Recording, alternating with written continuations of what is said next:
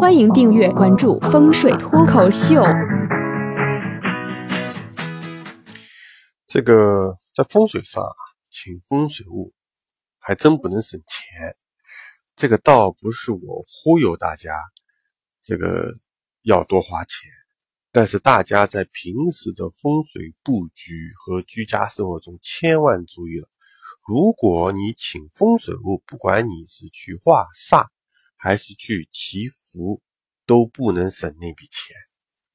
那么我有个例子，其实挺有意思的，就是说我有个朋友吧，到他家里去，他家的窗户外面装了很多的这个防盗窗，这个现在还有很多家庭是这样的，防盗窗一格一格的。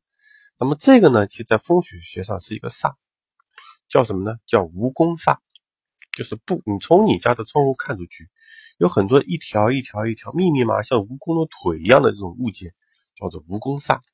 那么蜈蚣煞的这个带来的后果呢，就是小孩啊容易肚子疼，经常莫名其妙的肚子疼，喝点热水也肚子疼啊，着个凉也肚子疼，经常肚子疼。然后我就跟我朋友说，哎，我说你这个窗户啊，这个防盗窗装的。不是很好，犯煞叫蜈蚣煞。他说：“那我们这个这一带啊，治安不是太好，你说把它拆了吧，也不行。然后你说小孩子呢，确实最近也经常肚子疼，他们也很糟心。我说那也行，这个风水呢都有化解的方法。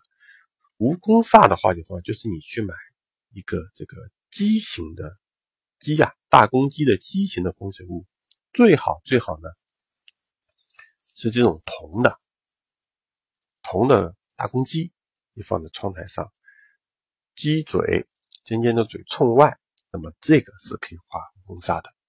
啊，我朋友说，哎，好，我去买一个。这时候呢，正好让他老妈听到了，他说要一个铜的鸡，那得多贵啊！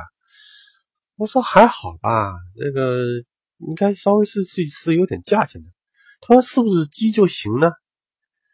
我说鸡就行，理论上是这样的啊，取这个鸡的形或取这个鸡的意都可以。他说那简单，那简单，对吧？明天我到菜场去，我我买只活鸡，我给它拴在窗台这里啊。这个第一没多少钱，第二过两天还能吃，多好呀！啊，既然老人家这么说了吧，我觉得也行吧。好，这事按下不表。过一段时间呢，我的朋友打电话给我了。哎，他说：“老师啊，我真该听你的，去买个铜的公鸡。”我说：“怎么了？”他说：“我妈把那只鸡买了，拴在窗户底下。我小孩这个肚子倒是不疼了，结果呢，得上禽流感了。”